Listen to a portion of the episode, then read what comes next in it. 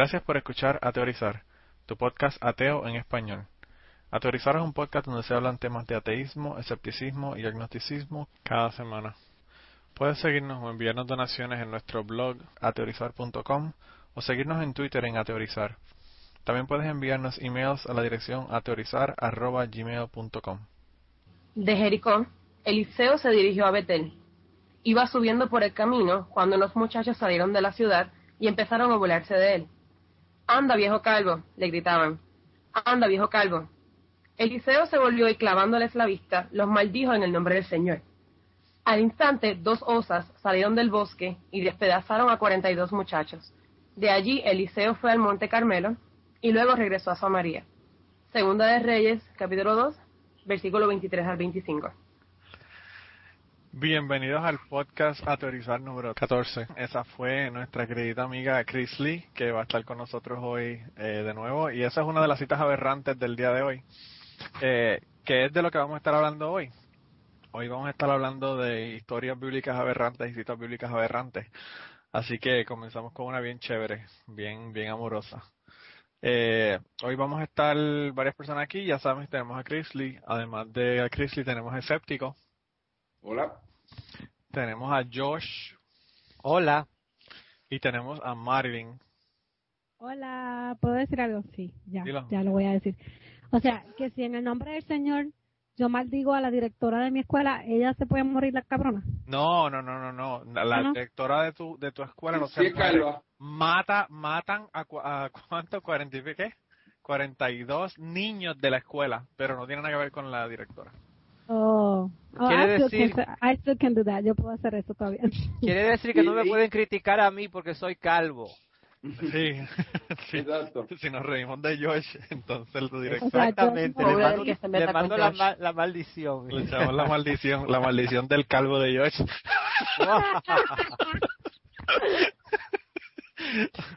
ya empezamos con la mierda, mano, de nuevo. Empezamos demasiado temprano, y eso está brutal. En el caso de, Jo- de Josh, ¿qué salen? Este, ¿Monstruos de espagueti o algo así? Porque no, no, en el caso, Monsters. en el caso de Josh no sé qué es lo que va a salir, pero yo sé que lo que lo que tenemos es que no decirle que, que es calvo. No maldigas, Josh. En verdad no queremos saber lo que va a salir de ahí. No te preocupes, no te preocupes. Bueno, este tenemos esta semana tenemos tres morones, vamos a hablar de cuatro noticias y luego vamos a discutir un montón de citas bíblicas. Tenemos tantas que yo creo que no vamos a poder discutirlas todas, pero donde nos quedemos nos quedamos. Así que vamos a arrancar con, con los morones de la semana que los tiene escépticos. Bueno, este, esta semana, ¿cuántos que tenemos? Tres, tres morones de la semana. Bueno, Es lo son más. Tres, pero hay uno que son como cuatro en uno. Sí. Este, el, el primer morón de la semana se- es Joel Northrop. Joel Northrop es, creo que es un estudiante de escuela superior y es el, el campeón de, de lucha olímpica en su estado. Y iba a competir para el campeonato, pero este decidió que no iba a competir porque su primera lucha era contra una fémina o una muchacha y él dijo que como él era un cristiano, él no, él no quería luchar contra una nena. Este, a mí me estuvo interesante porque en la noticia dicen que él eh, no fue ni un ateo ni nada, sino que fue ESPN los que dijeron que, que era una ridiculez el estar utilizando la religión para estar para cualquier excusa para no hacer las cosas. En realidad era que tenía miedo que una mujer le ganara. Es posible. Eh, es incómodo estar cerca de una mujer. Hay, hay varias personas que han comentado que lo que piensan es que lo que pasó ahí fue, fue eso, que él no quería que una mujer lo ganara. Pero eh, se sería una, una cosa bien estúpida porque la, las mujeres en, en, la, en lucha, en las, en las universidades, no, en las escuelas superiores, son bien pocas. O sea que ya esa niña tiene que haber peleado, haber peleado con un montón de varones. Y tiene que haber habido un montón de varones que hayan perdido con ella porque ella era la, conten- la ah, contrincante para la lucha ya a nivel estatal. Esto fue en el estado de Iowa.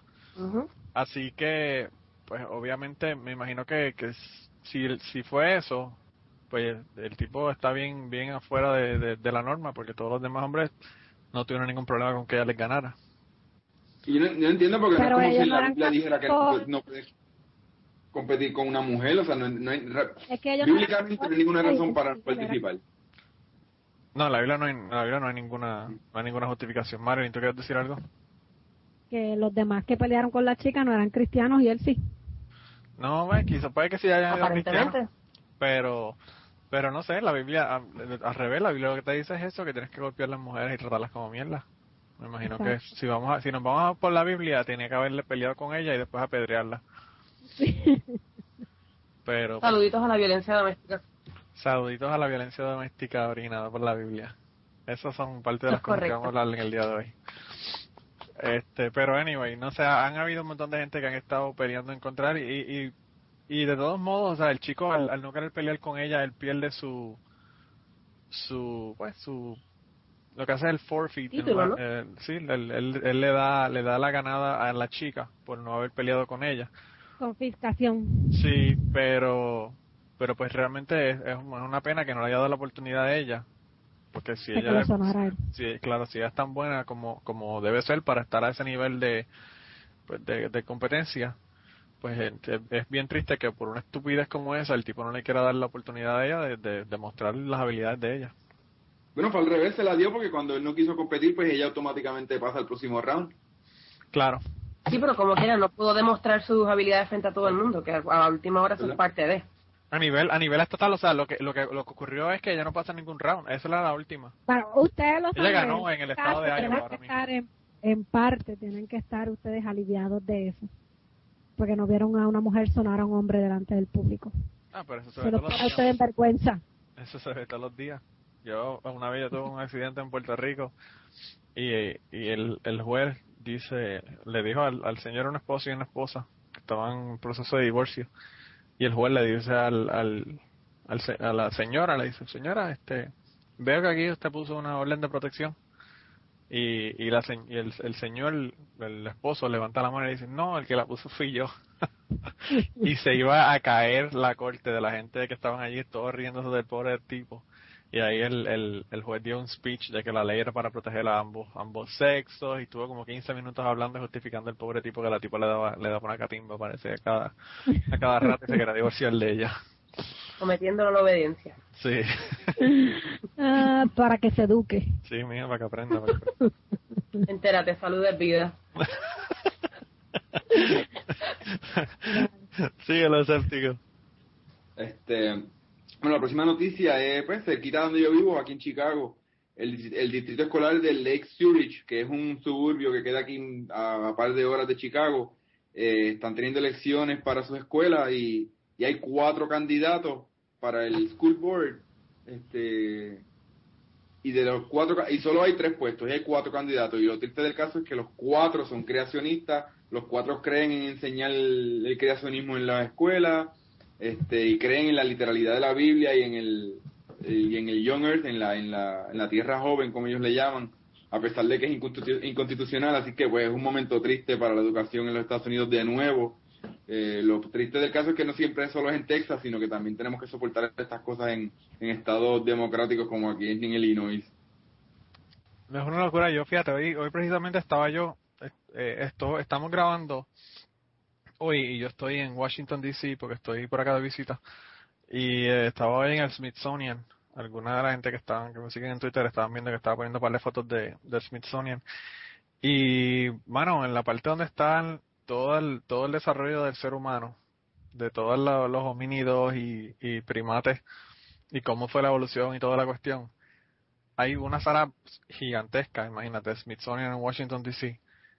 Y yo viendo todo el montón de display que tenía, yo digo, ¿cómo es posible que esta gente sigan insistiendo de que no hay pruebas y que sigan insistiendo de que hay gaps y que hay espacios que no hay que no están completos y de verdad que yo yo no entiendo. Yo de verdad que no entiendo. Me la única cosa que me que me gustó del asunto fue que no había ningún en la parte de los dinosaurios no había ningún dinosaurio con una con una silla y, y un tipo trepado encima montado como, como en el museo de Kentucky. Está brutal. Así que este es el, el, el, el morón de la semana que es 4 en 1. Sí, yo, yo estoy leyendo un, un libro bien, bien interesante que se lo recomiendo a todos, se llama How We Know What Isn't So, de Thomas Gilovich, y es un libro pues de, de escepticismo, de, de cómo analizar las cosas, y él dice que, que es bien curioso de cómo la gente ve información o cómo analiza información que está, que va en contra de lo que tú crees, Este, y es bien curioso porque cuando tú ves una información que, que apoya lo que tú lo que tú crees, pues tú la lees y ah, qué bueno, y cuando te dan una información en contra de lo tuyo, lo que haces es que le estudias más en detalle para encontrar los fallos y decir, ah, esto no funciona, que es lo mismo que hacen los creacionistas, que buscan ver la información y solo buscan los detallitos y los fallos para rápido decir, ah, no, no, esto no sirve, tú sabes. Anyway. Ajá, sigue. Eh, yo me he dado cuenta de que la gente, tú le puedes hablar de pruebas y la gente, aún con todas las pruebas que tú le, que tú le digas, no cambian de opinión. Hay gente con, con los que he estado discutiendo sobre un asunto que ha sido de la Biblia, de religión o de whatever. Y estoy con ellos hablando una hora y a la hora vuelven y me sacan un argumento que yo les refuté hace 45 minutos antes. Ujú. Y yo digo, ¿cómo? O sea, no, no me estás escuchando, eres retardado, ¿cuál es el problema? O sea, no, no, no entiendo cuál es el asunto de que no puedan, no puedan entender lo que tú le estás diciendo y cambiar la forma de pensar cuando tú se dan cuenta de que están erróneos. La verdad que es increíble. Hay una frase que a mí me gusta mucho que es la de you're entitled to your own beliefs but not your own facts. Tú, tú estás, este, tienes derecho a tener tus propias creencias pero no tus propios hechos. Todos los hechos son hechos y son, son iguales para todo el mundo. Claro. Entonces, el tercer morón de la semana, por quintuplésima vez, tenemos al Papa Benedicto. Y el Papa Benedicto recientemente eh, dijo que había exonerado al pueblo judío por haber matado a Jesucristo. Y este, pues dijo que, que había hecho un estudio bíblico y se había dado cuenta de que hay un pasaje en el Evangelio que, pues, que, fue interpretado de tal manera que, que apoyaba el linchamiento de judíos a través de la historia. Así que tenemos el Papa este, exonerando a, a un pueblo que, pues, pu- es posible que mató a un ser ficticio. O lo más curioso, a mí me está curioso es que debería estar dando las gracias porque si el pueblo judío no hubiera matado a Jesucristo, no tendrían la historia de Jesucristo y el catolicismo no existiría. Así que, pues, no debería perdonarlo, debería darle las gracias. El Papa, yo sabía que, como siempre lo habíamos dicho, el tipo iba a aparecer de nuevo en los morones de la semana. Pero Sí. esta, estos perdo, estas cosas que están perdonando y las, eh, como el Papa, por ejemplo, el Papa Juan Pablo II cuando pidió perdón por lo que le hicieron a Galileo y todo este asunto, eh, eh, o sea, casi no le toma tiempo a esta gente reconocer que están en un error. Ujú. Le toma más que cientos de años. Ok. Pues vamos a las votaciones. Este, Chrisley, ¿por quién tú votas? Siempre me ponen a mí primero en el spotlight, ¿ah? Aunque estás, en- estás primero en la lista, no es por, no es por, Ok. Eh, lo que pasa es que estoy todavía perturbada por una fotografía que Pico nos hizo llegar. Y eso pues está... está- Vamos, vamos a ponerle la foto, vamos a ponerle la foto para que la gente la vea en el, en el, en el, en el, Por favor. poner en la entrada para que la vean. No era para influenciar tu voto, yo no, yo en ninguna manera quería comparar el voto de nadie ni influenciarlo, solo fue. Estás comprometiendo mi voto, hombre. ok, eh, bueno, inicialmente iba a votar por John, pero realmente el morón- mi voto para el morón de la semana se lo lleva el Papa. Eh, no puedo creer que tengan que pasar casi 100 años. Eh, bueno, además después del holocausto de por sí, pero tengan que pasar tantos años para que vengan a disculparse por una estupidez. So, um, el Papa es el morón para mí. De la semana, no del mes. Ok. Ah, Josh, Yo voy a votar por el distrito este en eh, Zurich, eh, distrito 95. ok. Ah, Marilyn, Yo voto por el Papa. uh, el Papa. Manolo, Nada más por, nada más por ser Papa en morón. Ese es un requisito, eso es un requisito para, para que lo nombren. exacto. Exacto. Está en el contrato, si deja de ser morón, lo sacan de papa. exacto. No tiene que buscar uno nuevo. Eh, yo voy a votar por Joe Northrop. Mm. No por la foto, sino porque voy a... Ah, ok. Pues sabes que yo voy a votar por, por Joel también, así que tenemos un empate. Ya, rayo. Eh, Si hubiese sido por el Joel. cobarde de la semana, yo hubiese votado por él, pero pues. Recuerden, esto, recuerden la ironía de un ex nazi disculpando a los judíos. No sé si eso pues les ayude a elegir al morón de la. Ah, La ironía, eso es el tipo. Fíjate, él, si- él sigue negando eso, siguen diciendo que el tipo no, que él no tiene nada, ningún ningún link con los nazis.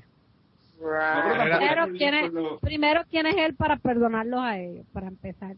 Bueno, Según- es el representante de Dios en la tierra. sabemos que estamos hablando de un ser ficticio. No, sea, él es el representante de Dios en la tierra. Eso es como tú decir que tú eres el, el rey de los, de los unicornios. El vicario de Cristo. el rey de los unicornios, el rey de los unicornios. yo, yo puedo ser la reina de, de hacer unicornio o multicornio. Hazla. Sí. Lo que prefieran. Pero entonces, entonces quedamos con dos, ya quedamos con Joe y con el Papa. Sí, Vale. nos vamos con esos El dos. Papa, el Papa debería estar, debería estar abochornado. Porque un, un maguito de 16 años le quitó la, la, Sí, la Yo estoy compartir. seguro, yo estoy seguro que la semana que viene vuelve con venganza. No, me imagino que la semana que viene, la semana que viene, que viene dice que, que los condones, este, vuelven a dar sida de nuevo después que dijo que lo podían usar. Pero No fíjate, preocupes. Hay algo positivo también. eh, vamos a, ser abogado, de- voy a ser el abogado del diablo eh, con el Papa, eh, porque eh, fíjate que algo, hay algo positivo en eso que dijo, de que, lo, los judíos como lo han atacado, lo- los han atacado tanto a través de la historia y lo han matado y el holocausto en parte fue por eso, porque se supone que mataron a Jesús. Al Papa decir eso, pues por lo menos ya los morones católicos eh, no van a cogerle con, contra con los judíos. Yo no sé porque como tú sabes que eso, dentro de, la moronería, los morones son morones, o sea, es como, como este, ay Dios, este normal actor, eh, Mel Gibson. Mel Gibson, Mel Gibson, y está Que- que tú sabes que, que ellos ellos no entienden y, y yo no yo nunca he entendido la pendejada porque el- quienes mataron a Jesucristo fueron los romanos Sí. Pero obviamente los judíos hay que joder con los judíos aunque aunque hayan sido ellos Fueron los dos, fueron los judíos y fueron los romanos, porque realmente, si acaso es verdad eso que pasó, Los romanos fueron los que lo clavaron. sí, pero ellos preguntaron Exacto. al pueblo Y los judío y los judíos- que lo y los judíos dijeron que soltaran a Barrabás y que y que con- y que mataran a Jesús, o sea que ellos eligieron. Pero bueno, eso fueron entre los dos. Si acaso pasó, porque yo tengo mi teoría, yo creo que eso no pasó nada así, yo creo que Jesús no De existió. todas formas, ¿qué, qué, caray, qué caramba tiene que perdonar el Papa si supuestamente Jesús los perdonó en ese momento? Exactamente, también. ¿Sabes que Él murió por todos nuestros pecados? es que el Papa no ha llegado a esa parte de la Biblia todavía el Papa está en el Nuevo Además, él se Testamento ofreció, él se ofreció, hubiesen sido los de Judea o los de la granja o los de los pinos, no importa. Marlene está haciendo una referencia obscura a tres a tres barriadas de, de, de Utuado Judea, la Granja y los Pinos no importa dónde hubiesen sido. sí, no De todas formas, él iba a morir por nosotros o no. Mejor hábleme versión, porque ahí los entiendo. ¿Sí o no? yo yo A él lo manda a ser tan ofrecido. Yo, yo creo que el, el, el verdadero salvador es este Judas. Porque si, si Judas no hubiese estado, a Jesucristo no lo hubiesen matado. Exacto. Así que No, estamos no, adorando, estamos adorando al tipo incorrecto. ¿Es correcto? Estamos adorando. oda para por favor. Alabado sea Judas. Ala- Alabado sea Judas. Eso sí que, eso sí que suena bien, bien jodido. Alabado sea Judas. Mm, Tenemos eh, cuatro noticias, así que vamos a arrancar con las noticias para después hablar de las citas bíblicas. No tengo aquí el tiempo que ha pasado, pero alguien debe tenerlo. Eh, la primera noticia la tiene Josh, así que si quieren arrancamos con esa. Muy bien, bueno, eh, bueno, pues hubo un concurso eh, esta semana, eh, bueno, el mes pasado, el 25 de, de febrero, en el cual, eh, bueno, un concurso patrocinado por Charlie's Playhouse llamado Evolución y Arte. Y una nenita de nueve años ganó el concurso. Ella se llama ah, Delaney McGowan. Y fue porque dibujó un monito eh, producto de la evolución, en una isla en la cual había nueces duras, predadores que hacían muy poco ruido y había habían árboles y arbustos morados. Entonces, su dibujo, el cual ella explicó muy bien, era un mono que evolucionó con dientes muy afilados para romper las nueces, orejas bien grandes para poder oír a los predadores y un tipo de piel con puntos morados para poderse camuflar en los árboles que eran de color morado. Entonces eso pues eh, es bien prometedor porque si los niños van a pensar así, pues quiere decir que vamos a tener muchos científicos en el futuro. ¿No? Eso es, es la noticia. Lo, lo interesante es que, a pesar de que en la, en la noticia lo que dice es que a pesar de que la, era una cuestión de, de arte, eh, pues la, el, el, la competencia, la competencia se llamaba arte y evolución. Eh, no quisieron hablar de, de la parte de evolución. Le dieron el premio, pero lo que lo que estaban eran solamente hablando de de de al, al, ella haber ganado el concurso, lo único que estaban mencionando era la cuestión artística de la niña. Y realmente la cuestión artística es un componente del asunto. Por cierto, eh, el dibujo, si lo ven, está bastante bastante tétrico porque obviamente es una niña es una pequeña una niña pequeña la que hizo el dibujo pero pues la, la idea de, de ella tener eh, pues esas esas ideas de cómo se funciona la evolución era realmente lo importante de, de la competencia y la razón por la que ganó pero no quisieron, eh, no, no, no, lo explicaron, después que había ganado por eso, no explicaron que era por la cuestión de la evolución, sino por el dibujo.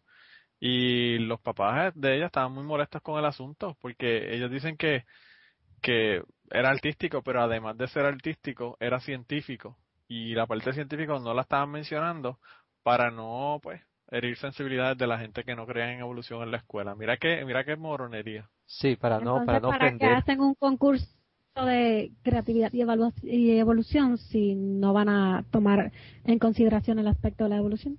Pues no, no tengo de verdad que, no, no entiendo, de verdad que no, no entiendo.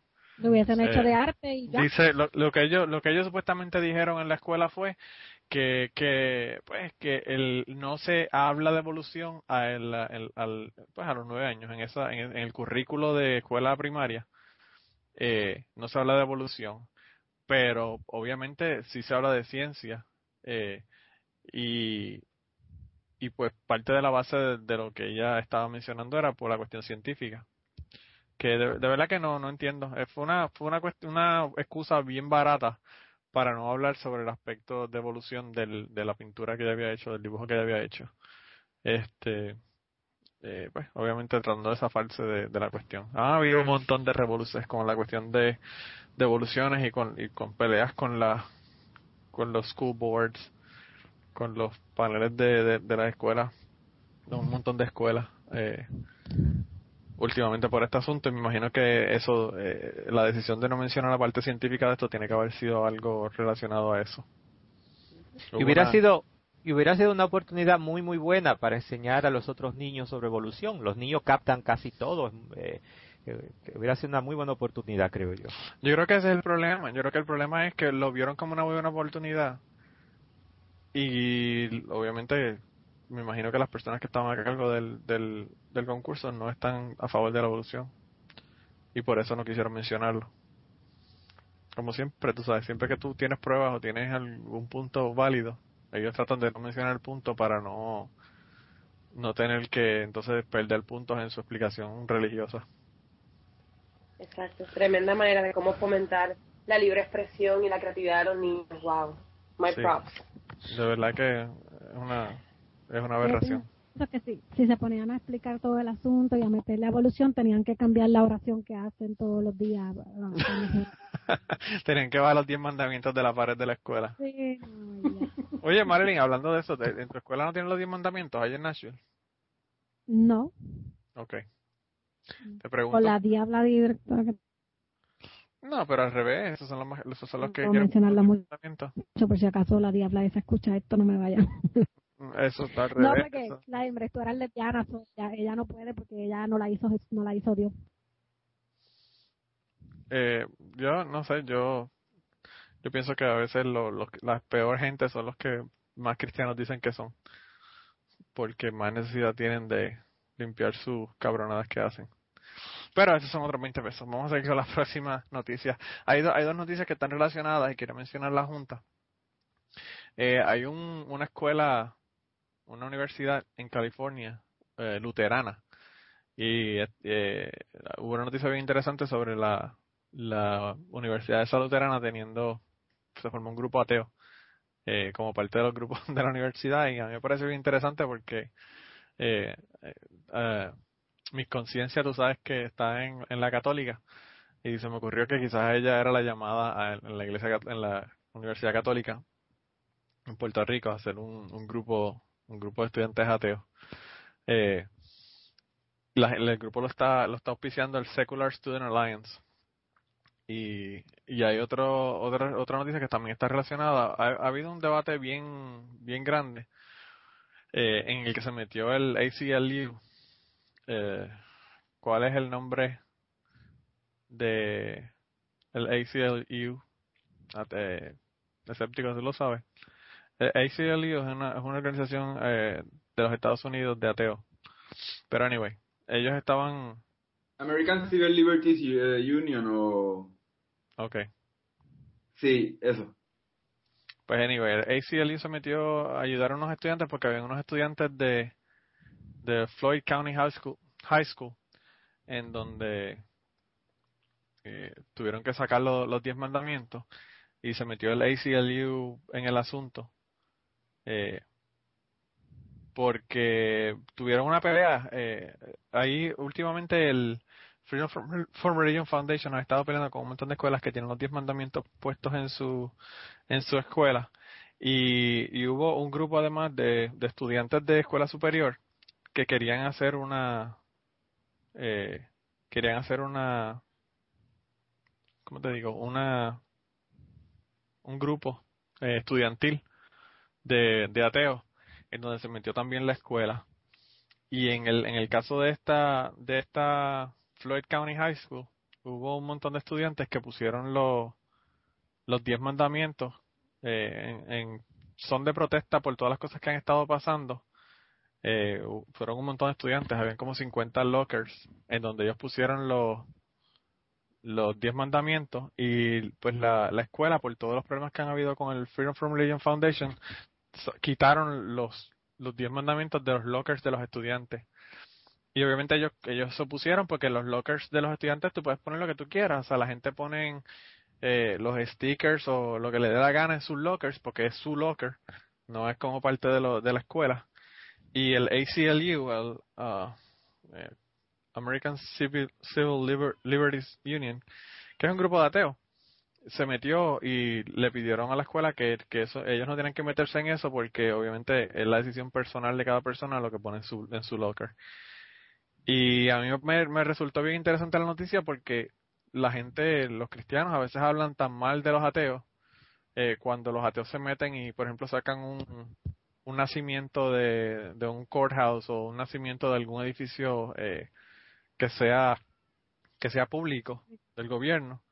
Pero entonces los, los en este caso fue lo contrario. Eh, los estudiantes tienen sus libertades eh, violentadas porque le hicieron quitar los diez mandamientos y esta gente se metieron y fueron a la, a la universidad o a la escuela y le dijeron que, que tenían que dejarlos ponerlos los diez mandamientos si quieren ponerlos porque eso es parte de la libertad de expresión de ellos de poner los diez mandamientos así que eh, hay que darle una una mención honorífica a la gente del American Civil Liberties Union por haber sacado la cara por este montón de estudiantes cristianos en los que a los que se le estaban violentando los derechos de poner lo que le diera la gana en su en sus lockers.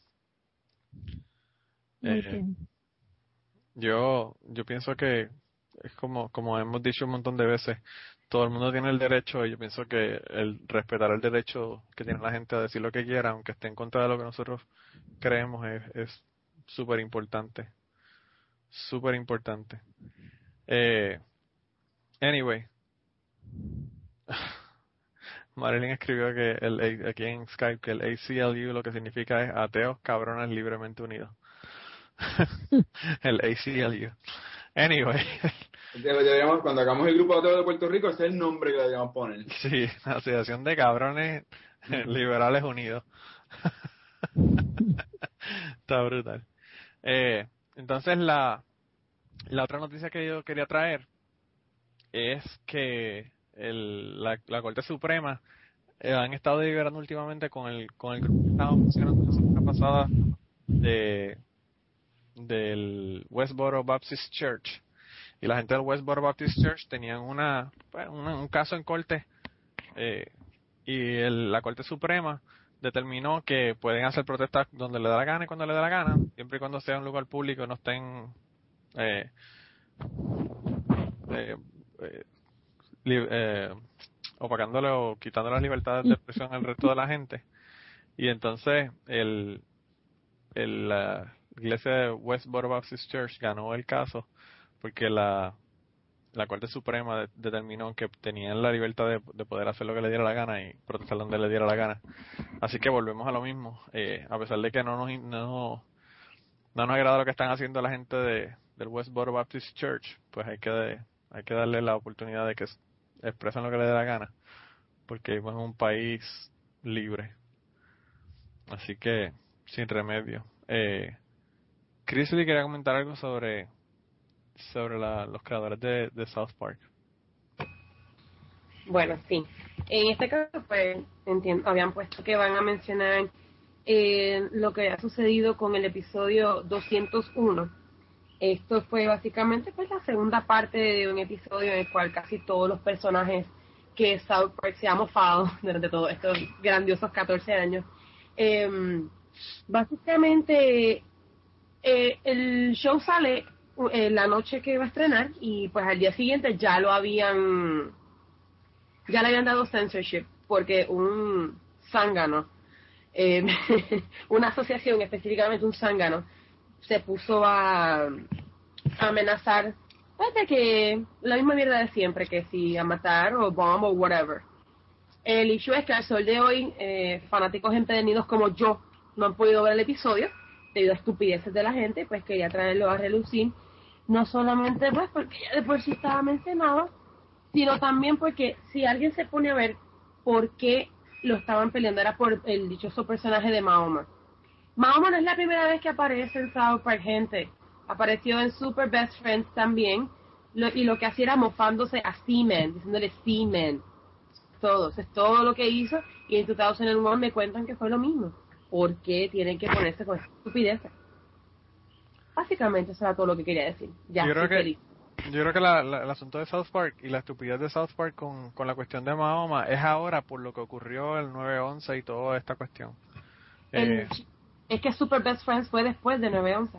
sí, pero ahora a este nivel que en el que estamos ahora, por ejemplo, en Estados Unidos, eh, eh, o sea, ahora con la cuestión de protestas de las mezquitas cerca del Ground Zero en Nueva York y con todo esto, hay una cuestión de activismo más fuerte en este momento de contra los musulmanes en los Estados Unidos que, que no había en aquella época y debe ser por eso que que ellos están jodiendo con esa gente. Sí, Comedy Eh. Central fue quien decidió tumbarlo porque eh, entiendo que los Stony Parker, ellos están furiosos todavía por eso. Pues ellos sí, ellos, ellos querían que, se- que lo pusieran y arriesgarse como le pasó a Otto eh, que lo mataron por, por Y hacerlo. a, Van Gogh, ¿no? Sí. Y a Tío Van Gogh eh, también lo mataron por la cuestión. Eh, pero anyway, el caso fue que hubo una persona que los amenazó, amenazó a los creadores del South Park, eh, no con matarlos, sino pidiendo que alguien los matara por haber hecho el asunto ese de- del episodio ese de Mahoma. Y lo que vamos a mencionar es que esa persona recibió 25 años de cárcel esta semana pasada. Así que el tipo va para la cárcel sin haber matado a nadie, solamente por el hecho de incitar a que se mate a una persona. Eh, y me pareció bien interesante que, que lo hicieran de esa manera, porque eh, pues la ley se puede interpretar de esa manera, pero pues raramente, raras veces se hace, se hace ese tipo de de concesión o de interpretación de la ley y me, y me agrada que lo hayan hecho de esa manera y que hayan metido el tipo preso. Que nadie, nadie debe estar am- amenazando a nadie de muerte por, por joder. Y, es el- por religión. Y esa es la diferencia entre lo que eh, la iglesia Westboro Baptist Church eh, hace y lo que este eh, hombre eh, eh, dijo. Porque aquellos ponen parcar- pancartas y lo que sea, pero no incitan a matar a nadie. Eh, mientras que este hombre, eh, de la manera que lo dijo, pues era incitando eh, eh, a, que, a que se matara, ¿no? Eh, a los creadores de South Park. O sea, Sí, él, hizo hasta un website y toda la cosa para, para. Sí. Me alegro mucho por sus 25 años, gracias que por culpa de él me peleé el episodio. No, gracias a él te perdiste el episodio, pero le echaron 25, así que estamos más o menos balanceada la cosa. Exactamente, estoy feliz. ya, ya está más tranquila. ¿Qué, qué? Ah. Eh, anyway, eh, pues nada, el tema de hoy es sobre citas aberrantes de la Biblia. Tenemos un montón de cosas de la Biblia que son aberrantes. La primera que, que ya mencionamos algo sobre ella y que estábamos empezando a hablar sobre ella, pero que quería yo mencionar o hablar de ella es la, la cita esa de, de Eliseo que estaba subiendo a Betel y le gritaron calvo y salió el oso. o las osas, porque la, la, la, la Biblia a veces es bien, bien poco específica, pero a veces es bien específica. En este caso fue tan y tan específica que dijo que habían sido osas, habían sido mujeres, osas, féminas. Eh, así que eh, salieron del bosque y despedazaron a 42 muchachos. Eh, hay una hay un video que hicieron que pusieron en YouTube que está súper interesante porque lo hicieron como animado, eh, un video, la explicación de la, de la cita. Y, y, es, y son, esos son historias, como todas las historias, hay unas historias en la Biblia que salen que son una, una locura y uno no sabe dónde la sacaron, ni entiende cuál es el sentido, la importancia de, de, la, de las lecturas. Y son cosas que a veces los cristianos leen, que, que es la razón por la que yo quise traer este, tema este tema hoy. A veces los cristianos leen la Biblia y ya están tan acostumbrados a las cosas aberrantes de la Biblia que no se dan cuenta de la aberración que está diciendo la Biblia. Por ejemplo, yo fui a, en, una ocasión a, la iglesia y estaban hablando de Abraham y, y, de cómo Abraham mató a su hijo o iba a matar a su hijo y luego Dios le dijo que no, que no lo matara. A mí, como persona pensante y lógica, eso me parece una historia súper aberrante y me pareció raro que estuvieran hablando sobre esa historia en la Biblia porque pues, yo yo si yo fuera las personas que están dirigiendo el, el sermón o lo que sea si soy el ministro el sacerdote el padre lo que sea eh, esa idea, esa idea esa pues, esa cita bíblica no me no me gustaría leerla porque o sea pónganse ustedes en, en esa posición si ustedes le dijeran ve y mata a tu hijo ustedes le dirían, sí, Dios, ok, no te preocupes, ¿cuándo te lo mato? El sábado. O sea, ¿quién carajo eh, adora tanto a un Dios como para ir y no solamente ir, ir, buscar la leña, prender la leña y preparar todo para matar a su hijo? Y entonces Dios en un momento le dijo que no, que no, que no matara, que estaba bien, que solamente estaba probándolo. ¿Qué clase de Dios prueba a sus seguidores de esa manera, ¿qué clase de aberración es esa? A mí me dicen, vete y mata a mi hijo, y yo le digo, yo lo siento, pero a, un Dios como tú yo no lo puedo servir. Y se acabó el asunto ahí. Y si quiere fulminarme el Dios, pues que me fulmine el Dios. Pero yo no sé si a ustedes les pasa como a mí, que cuando escuchan este tipo de historias, no sé, como que no, no la pueden ver con los ojos de, de la manera que la ven los cristianos. ¿Alguno de ustedes le pasa? Es que yo creo que por eso que somos ateos, porque entendemos entendemos bien ese concepto y, y no, no nos afecta de la misma manera, o sea, respondemos de la misma manera que tú eh, en ese caso. Yo creo que la gente cristiana lo que te va a decir, Manolo, es que pues ellos sabían que al final Dios le iba a decir que no lo matara. Claro, a mí lo que me, a mí lo que me, parece interesante. Quería estar seguro de saber si, si aquel era fiel y le servía. Y lo interesante es que ellos te dicen una cosa como esa, pero Abraham, que era el, el, la persona que estaba ahí, que supuestamente es el que tiene la comunicación directa con Dios, no, no lo sabía y fue y, y estaba jodido en la cabeza por matar a, por ir a matar a su hijo pero entonces los pendejos que están aquí ahora, pastores, dicen que sí, ellos lo sabían, ellos lo sabían, que él iba, al final le iba a decir que no. Es como, como el asunto de Job, el libro de Job es otra aberración completa y el libro de Job no lo vamos a, ni a mencionar aquí, o no lo tengo en la lista por lo menos de las cosas que, que, quería hablar hoy, porque el libro de Job es una aberración desde el principio hasta el final, o sea, Dios haciendo una apuesta con el diablo, mano, ¿qué, qué clase de locura es esa? ¿A quién en hace, qué sé yo, 1700 años atrás, cuando decidieron los libros que iban a escoger para la Biblia, se le ocurrió que ese era un buen libro para escoger para, para poner en la Biblia.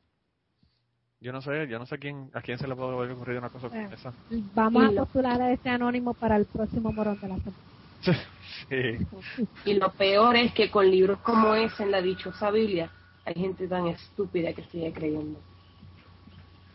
Esa es mi ironía mayor es que, necesitan creerle algo. Mira, el otro día, tú sabes que de vez en cuando escribo algo en mi Facebook. Yo ah, como una semana sin escribir.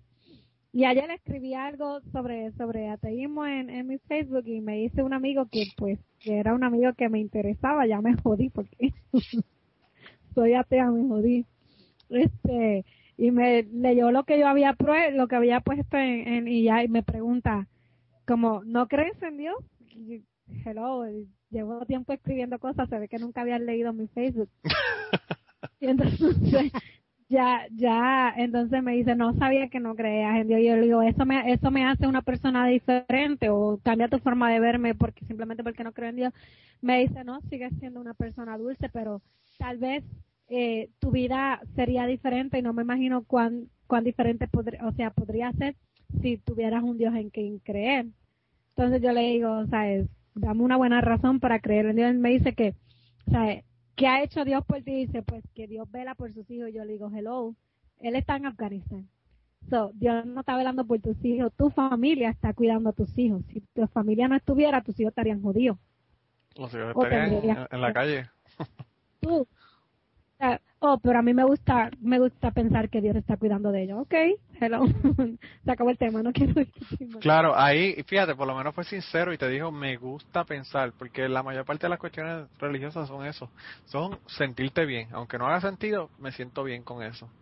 Y, y pues, eh, la mayor parte de la gente lo hacen y lo hacen sin darse cuenta, o, o sin darse cuenta no, sin aceptar que lo están haciendo pero hay algunas personas que te dicen eso y con esa gente yo no discuto más. Mira, yo hay personas con las que yo he discutido que yo le he dicho, si tú me dices a mí que tú crees en Dios porque te sientes bien, porque te gusta y que no hay ninguna razón para tú creer en Dios, pero tú crees en Dios a, pesar de eso, pues mira, yo te respeto eso, pero no me digas que Dios es bueno, que Dios es lo mejor del mundo, que Dios es lo que te está ayudando, cuando cuando tú sabes que no es verdad y cuando tú sabes que no hay pruebas científicas y físicas de que eso está ocurriendo. A eso no, de verdad que no. que si tú te sientas en tu casa, te quedaste sin trabajo y si no te mueves para buscar un trabajo, no te va a llegar a tu casa y punto. Claro que no, como el tipo que, que, quería, que lo pusimos en el, en el, en el grupo de, de Facebook, de, el tipo que quería que tú le mandaras el dinero para eliminarte la deuda, la deuda, un, un, un predicador que te decía, mándame dinero y yo te elimino tu, tu deuda de las tarjetas de crédito y el tipo sacaba, su ministerio sacaba 23 millones de dólares al año, el salario del pastor eran 900 mil dólares, el salario de la esposa eran casi 400 mil dólares y el salario del hijo y de la hija eran casi 200 mil dólares al año que sacaban ellos de, de ese ministerio y obviamente las tarjetas de crédito de la gente seguían iguales porque con oración no se, no se pagan las tarjetas de crédito. Ah, ese era eh, Popov. Popov. Que ya tenía mil otras cosas, Popov. Y la gente pendeja, en vez de mandar los, chavos para la tarjeta de crédito, se los mandaban al Popov. para que tú veas cómo es la gente. Para que tú veas cómo es la gente. Pero ah. como, como me dijo la jefa mía, que por cierto la jefa mía es cristiana, pero me dijo eso, me dijo, eso es bueno que le pase a esa gente por ser tan estúpidos de creer que el tipo iba a hacer eso por ellos y mandarle a los chavos. Si son tan estúpidos que, que, que, que, le mandan los chavos creyendo que él va a hacer alguna diferencia, pues, me, pues que se jodan, por lo que me dijo la jefa mía. Y yo dije, wow, una cristiana que hace sentido, qué raro. Eso es una cristiana que hace sentido cuando le da la gana, ¿verdad? Porque ella no cree en el calentamiento global y en 20.000 otras cosas. Pero esos son otros 20 pesos. Este, ¿algún otro comentario? Si no, seguir con la próxima cita. Eso me recuerda mucho a, a George Carlin, el comediante que en paz descansa. Él dice que él cree en el sol, porque decía, perdón, porque el sol él sí lo puede ver y toda la El sol sale, le da, le da luz y la, hace que la comida se origine por la luz del sol. Exactamente. Entonces, pues ahí recordé un amigo mío que dice que antes de creer en Dios, que cree en el bacon, porque el bacon sí lo alimenta. No, y el bacon es rico. El bacon está cabrón. Eso es correcto, ¿ves? Yo el, el otro día estaba viendo una, una foto en internet de un, tú sabes, las ciudades estas que hacen de Belén en la, en la Navidad.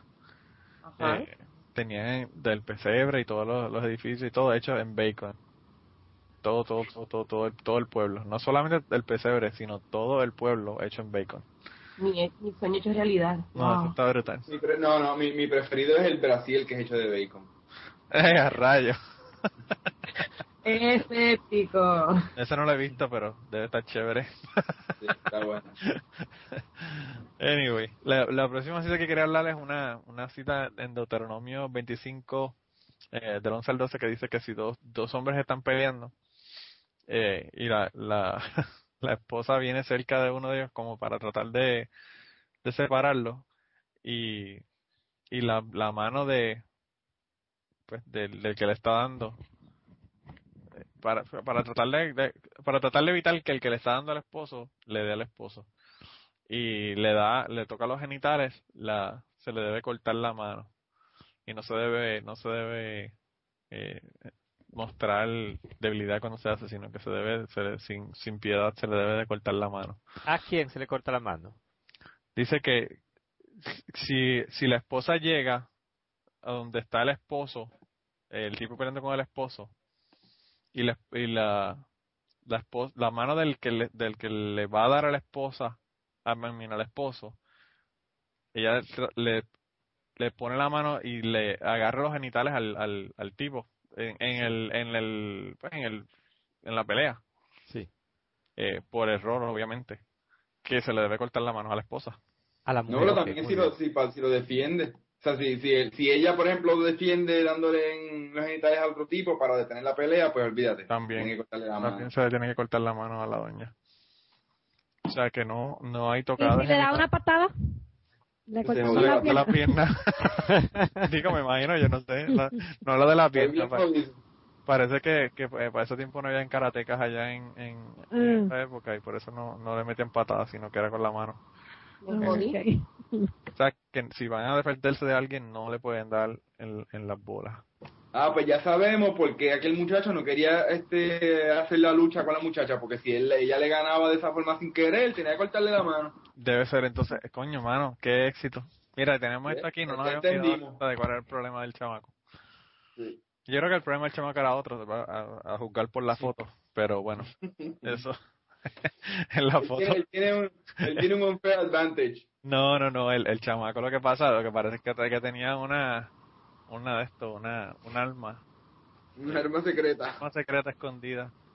Ese tipo tenía todo eso planificado, la foto, ahora la conexión con la... que hay que poner la foto en el, en el website porque el chiste interno ya está... No, no, no, no, la foto, la foto la vamos a poner, es más, la voy a poner primero, antes de escribir nada, la foto del tipo arriba. Por favor. Y entonces le pongo, le pongo, le explicamos en el podcast, le, escúchenlo. Ya vas a ver como, el, como lo, las visitas en el website. ver la foto antes de escuchar el podcast. No, la foto no hay, no hay forma de no verla. Se la voy a poner en grande para que la vean. Las visitas van a aumentar en un 300%. Sí, van a empezar a buscar fotos pornos de, de luchadores. Este... Hay una historia, la, la, otra historia que quería hablar es una historia que es que está en Éxodo, Éxodo 4, 24 al 26, en donde dice que eh, la, la, la historia dice que y aconteció en el camino en que una posada le salió el encuentro en que en una posada le salió el encuentro Jehová y quiso matarlo estamos hablando esto es hablando de de Moisés eh, Moisés iba caminando y en una posada le salió el encuentro Dios Yahvé o Dios dependiendo de la versión de la Biblia que estamos leyendo y quiso matarlo o sea que Dios quiso matar a a, Moisés. Y entonces Séfora, que es la esposa de Moisés, cogió, era, él lo quería matar por, por la circuncisión. Él, él no quería circuncidar a su hijo. Y obviamente Dios no quiere cuentas con el prepucio. Así que eh, Dios le salió al encuentro a Moisés para matarlo y la esposa Séfora cogió un pedazo de piedra afilada, le cortó el prepucio a su hijo y se lo tiró a sus pies diciendo, a la verdad tú me eres un, a la verdad tú me eres un esposo de sangre. Y entonces luego de que, de que le tiró eso, lo, lo dejó que se fuera y le dijo esposo de sangre a causa de la circuncisión. Y lo interesante de la historia es que eh, parece que el Dios se asustó de la, de la cabronada que hizo la esposa y ya de, ahí en adelante ya no quiso matarlo, ya se fue y, y, lo dejó tranquilo y Moisés se salvó y no lo mató Dios porque por lo, de la, por prepucio. O sea que me imagino que Dios primero que nada no le preocupa quién, quién haga la, la circuncisión, siempre y cuando la hagan. Y número dos, eh, parece que, que no le gusta ver sangre porque tan pronto vio la sangre del pobre muchacho, se fue corriendo y no, y no quiso matar a Moisés más. Eh, la Biblia ya habíamos hablado que tenía una cuestión sexual eh, una fascinación sexual bastante interesante, pero pues otra fascinación sexual que, que tiene la Biblia es con, con prepucios y con circuncisiones. Eh, yo no sé por qué la, la Biblia siempre tiene tiene esa obsesión. Hay otra, historia de la Biblia en donde también también se habla de, de una, dote en que se tenía que buscar para eh, esa, lectura es en Reyes, Primera de Reyes 18, 25, 27, en donde David quiere casarse con la hija de Saúl y le ofrece pues a, Saúl cualquier cosa por, como dote para poder casarse con ella y entonces obviamente le, le qué es lo que quiere Saúl dinero lo que quiere amor no Saúl lo que quiere son prepucios. 100 prepucios para ser exacto. Y pues lo que dice es que si, que si quiere conseguir, que si quiere la, la, esposa, la hija de, de, esposa, que lo que tiene es que conseguirle 100, 100 prepucios eh, el, el próximo día, para el próximo día. Y David entonces lo encuentra extraño, pero se va y mata 200, 200 tipos, le quita los, los prepucios eh, y entonces ahí es que el, después de haber matado a los 200, 200 tipos, se, se, da cuenta de que no eran 200, eran 100 nada más lo que hacían falta. Y le dice, pues, ¿qué carajo? Entonces le llevó los 200. Y le llevó los 200 prepucios entonces en vez de 100. Y entonces obviamente Saúl quedó doblemente impresionado porque era el doble de la cantidad de prepucios que le tenía que llevar. Y entonces este le da la hija, le da la hija pues, en matrimonio. Eh, yo no sé cuál es la fascinación de la Biblia con la cuestión de los prepucios, pero pues el, el asunto de los prepucios en la Biblia como que es una, una de esas cosas que sigue, sigue apareciendo. Eh, Dios está como que siempre obsesionado con los prepucios, la gente está como que obsesionada con los prepucios. Eh, siempre hay que estar portándoselos a, a, los niños y a la gente. Pero algo interesante, Manolo, eh, que si es verdad que Dios fue que creó al, al primer hombre, entonces, ¿para qué diablos le, le puso un prepucio? si era para quitárselo, para ordenar que se lo quitaran después. Obviamente. y a lo mejor se los come, ¿no?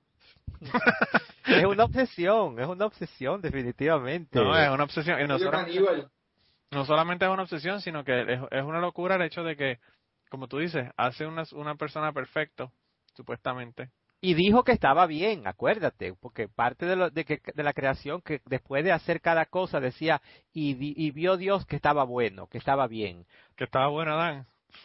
que estaba bueno la su creación, ¿no? o sea, que a lo mejor está bien bueno, ¿ves? Que era perfecto, que era perfecto inclusive. Es patísimo.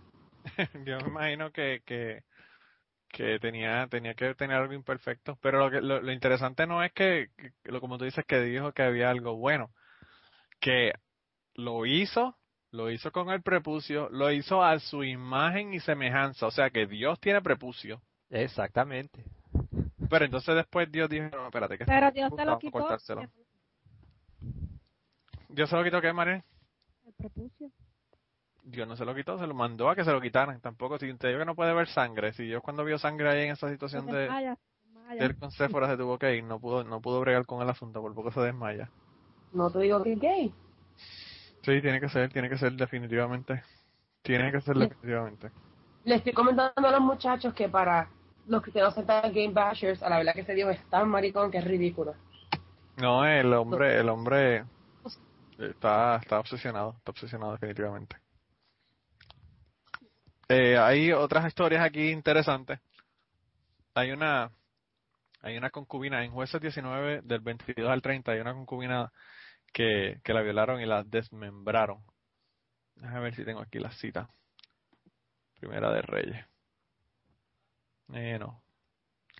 No la tengo aquí. Pero anyway, lo que, lo que dice es que hay una hay, hay una persona que, que tiene un, un invitado en su casa y un grupo, un mob, un grupo de gente van a, esa casa y le preguntan que, que, que quieren matar al tipo y entonces el dueño de la casa le, le dice que no, que, que le dice, yo mejor no lo mates a él, te doy, te doy a mi hija y a, y a mi concubina y te las llevas a ellos y, y los matas. Entonces se, llevaron a la concubina, la, la, violaron entre todos, el grupo de, de hombres que fueron a, la casa. Y después de violarla toda la noche, entonces la encontraron, la encontró el, el tipo, al abrir la puerta por la mañana encontró el, encontró el cuerpo de la mujer eh, cortada en 12 pedazos. Eh, y entonces él coge cada discípulo. uno por cada discípulo y coge y entonces él coge los pedazos y, lo, y los los mandó para diferentes partes del del pues del pueblo whatever pero pero qué persona va a un grupo de, tipos a matar a, alguien que uno tiene de, visita en su casa y le dice no no no te mates al tipo llévate a la hija mía y a mi concubina y mátalas a ella obviamente es bien fácil entender esta historia en la Biblia porque en la Biblia en el Viejo Testamento especialmente las mujeres no valían nada valían menos que que, que, que un caballo o una vaca que tuviera el tipo. No, las mujeres solo costaron una costilla. Las mujeres solo, eso es, eso hay que ver si costaron una costilla, porque hay uno que dice que los creó a los dos. Esa historia está media rara. Aparece la historia de que la sacaron de la costilla y también aparece la historia de que Dios creó al hombre y a la mujer a la misma vez. Así que hay que ver cuál de las dos historias es la que vamos a escoger. Yo, la, esa cuestión de las dobles historias en el Génesis a mí me parece bien interesante porque eh, lo que me parece es que obviamente habían dos tradiciones orales donde tenían dos historias diferentes y lo que hicieron fue que unieron las dos historias e hicieron una. Y pues como quien dice, vamos a poner las dos porque si no es esta es la otra y para, no que, que no se nos vaya a quedar una y vaya que sea la otra que dejamos fuera de la Biblia, pues las ponemos las dos.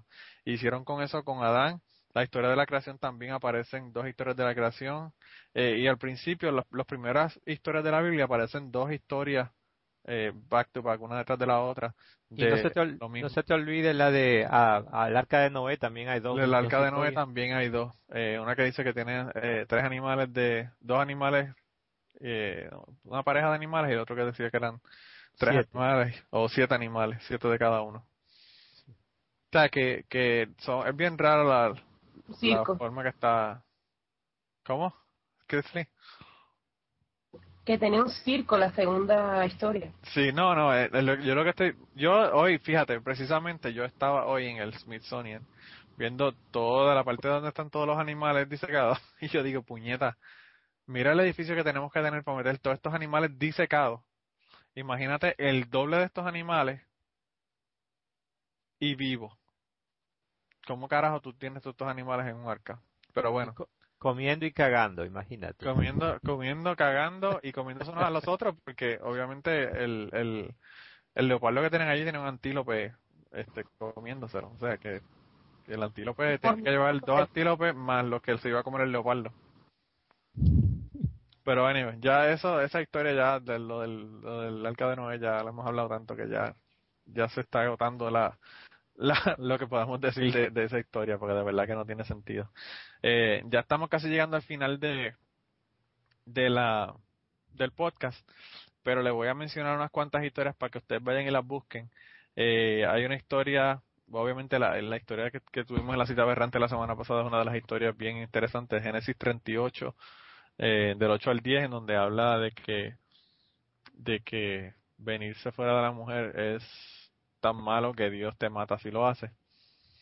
Eh, tenemos una historia de sacrificio de, niños en jueces 11 del 30 al 39 en donde Jepta eh, quema su, su hija viva como una como un sacrificio eh, a Dios eh, hay una hay una que me pareció bien interesante que es número 16 del 41 al 49 en donde Dios mata a 14.000 personas por esas 14.000 personas estar eh, quejándose de que Dios se la pasa matándolos a ellos. O sea, que si, si Dios se la pasa matando a un grupo de personas y esas personas se quejan, pues, ¿cómo responde Dios? Obviamente matando a 14.000 más de ese grupo de personas. Y hay eh, de genocidios y ese tipo de cosas, hay montones, hay eh, Deuteronomio eh, 2, 32 al 35 hay un genocidio, Deuteronomio 3, 3 al 7, números 31, 7 al 18. Me imagino que los que están escuchando nos están volviéndose locos porque los estoy diciendo muy rápido. Eh, primera de Samuel 15 del 1 al 19. Esas son solamente las de genocidio. Eh, obviamente, si vamos a ver otro montón de grupos de gente que Dios ha matado. Eh, Dios mató 50.000 personas por ser curiosos y mirar dentro del arca. Eh, en la primera de Samuel 6 al 16, primera de Samuel capítulo 6 versículo 19. Eh, Dios mata a 3.000 israelitas en, Éxodo, en Éxodo 32 por inventar un Dios. Eso es cuando, cuando Moisés está buscando los diez mandamientos. Eh, y hay muerte tras muerte tras muerte en la Biblia. Escéptico, ¿cuántas son las muertes que hay? ¿Cuántos millones de muertes hay que de Jesús? Ah, en la Biblia hay, eh, bueno, dependiendo si se cuentan el diluvio o se estiman algunos casos donde no se sabe, por ejemplo, el diluvio, sabemos que murió mucha gente, muchísima gente, no sabemos cuánto. Si estimamos, Dios ha matado, ha asesinado a, casi 24, 25 millones de personas. Esos son estimando. Los que tenemos seguro que en la Biblia están los números es 2.5 millones de personas. Todas asesinadas por Dios, por capricho. Eso, ¿Y cuántos ha matado el diablo? ¿10? Ah, el diablo creo que ha matado dos o tres nada más, ni eso. El diablo, ponle 10, ponle 10, me, parece, que eran 10, pero no estoy seguro. Yo creo que son eh, como tres solamente. Le vamos, le vamos a poner, le vamos a poner el, el, el, link al, al a la entrada de Escépticos donde habla de eso, porque no solamente porque es interesante lo que, lo que él habla, sino la, la discusión que tuvo con un cristiano sobre el tema, eh, que también está ahí en el, aparece ahí en el, en su, en su blog en los comentarios. Así que eh, los dejamos ahí. Tenemos otro montón de historias. No sé, quizás en otro momento hagamos otro otro podcast sobre historias aberrantes. Por ahora no vamos a hacer más ninguno. La semana que viene eh, queremos hablar de algo que Josh me había mencionado. Josh quería que habláramos un poquito sobre, sobre Alcohólicos Anónimos y su programa de 12 pasos y toda esta cuestión y cómo pues la cuestión religiosa en ese proceso ¿Y qué te parece, yo si, si tocamos ese tema la semana que viene? Me parece muy bien, sí. Ok, pues entonces la semana que viene tenemos el tema de, de Alcohólicos Anónimos y, y la religión. Y lo último que vamos a hacer es, aparte de decirle que no, nos vemos y, y que gracias por haber bajado el podcast y gracias a Chris Lee por haber estado con nosotros hoy de nuevo, que ya, como decimos a todo el mundo, ya no eres invitada, ya eres regular. Eh, cuando quieras venir, puedes venir estar con nosotros. Eh, eh, le iba a dejar para que entonces escéptico diga la cita de la semana, ah, después de que ustedes, si quieren decir algo más para terminar.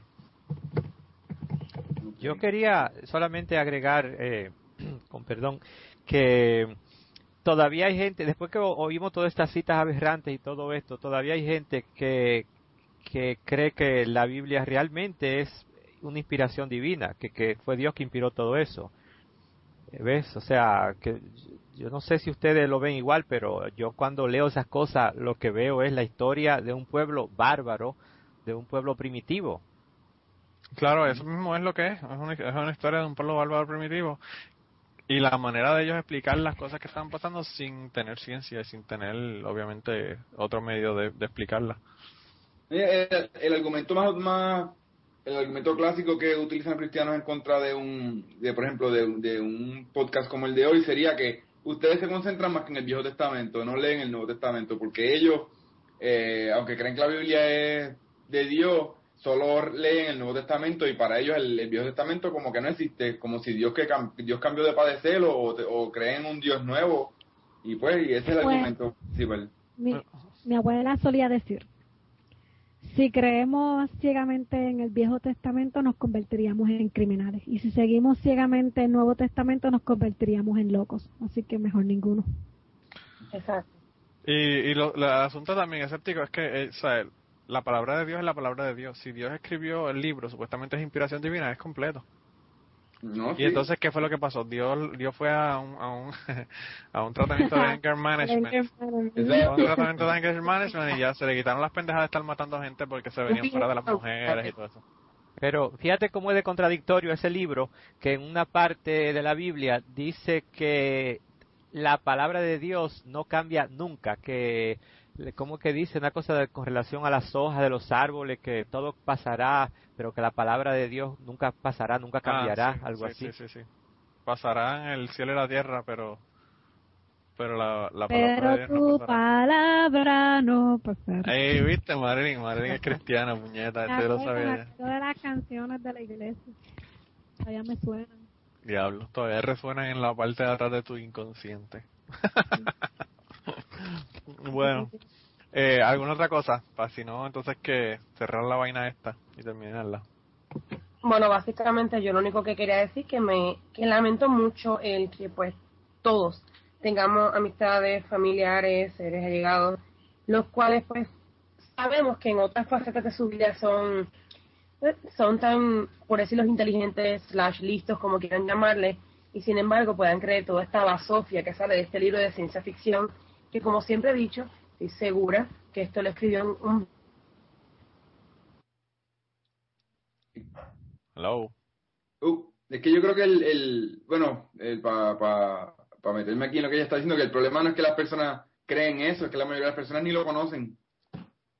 Claro. No, sí, no, no, no tienen idea.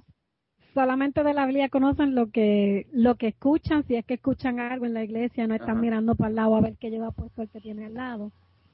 A mí la persona tú le dices que, que lo, algo de la Biblia y nunca han leído. O sea, ellos creen porque sus papás creen y van a la iglesia de vez en cuando, pero nunca se han sentado a leer el libro que, en que se basa toda su religión. Y hay gente que lee... adoctrinación. Sí, y hay gente que, que lee que lee solamente lo que le dan en la iglesia. O sea, la gente no lee la, la Biblia eh, de tapa a tapa, la leen los pasajes que te dicen leer obviamente lo siguen mientras están en el sermón o lo que sea. Hay gente que sigue los dos pasajes, pero solamente leen el pasaje, no se leen el anterior ni el último.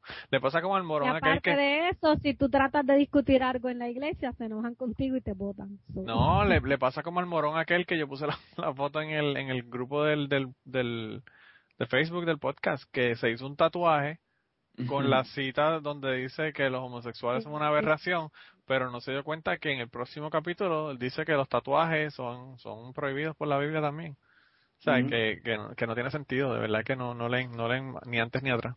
Ese tiene que ser gay, el tipo que, que hizo eso, porque es hablando de obsesiones. ¿Cuándo en la vida se va a poner uno un tatuaje eh, eh, en contra de algo que, tú, que uno aborrezca? Claro. exacto. Como una revelación, igual que todos esos republicanos que todos están en contra de la homosexualidad y después se van a los baños de los aeropuertos allá a buscar hombres o, pastores. De, lo mismo.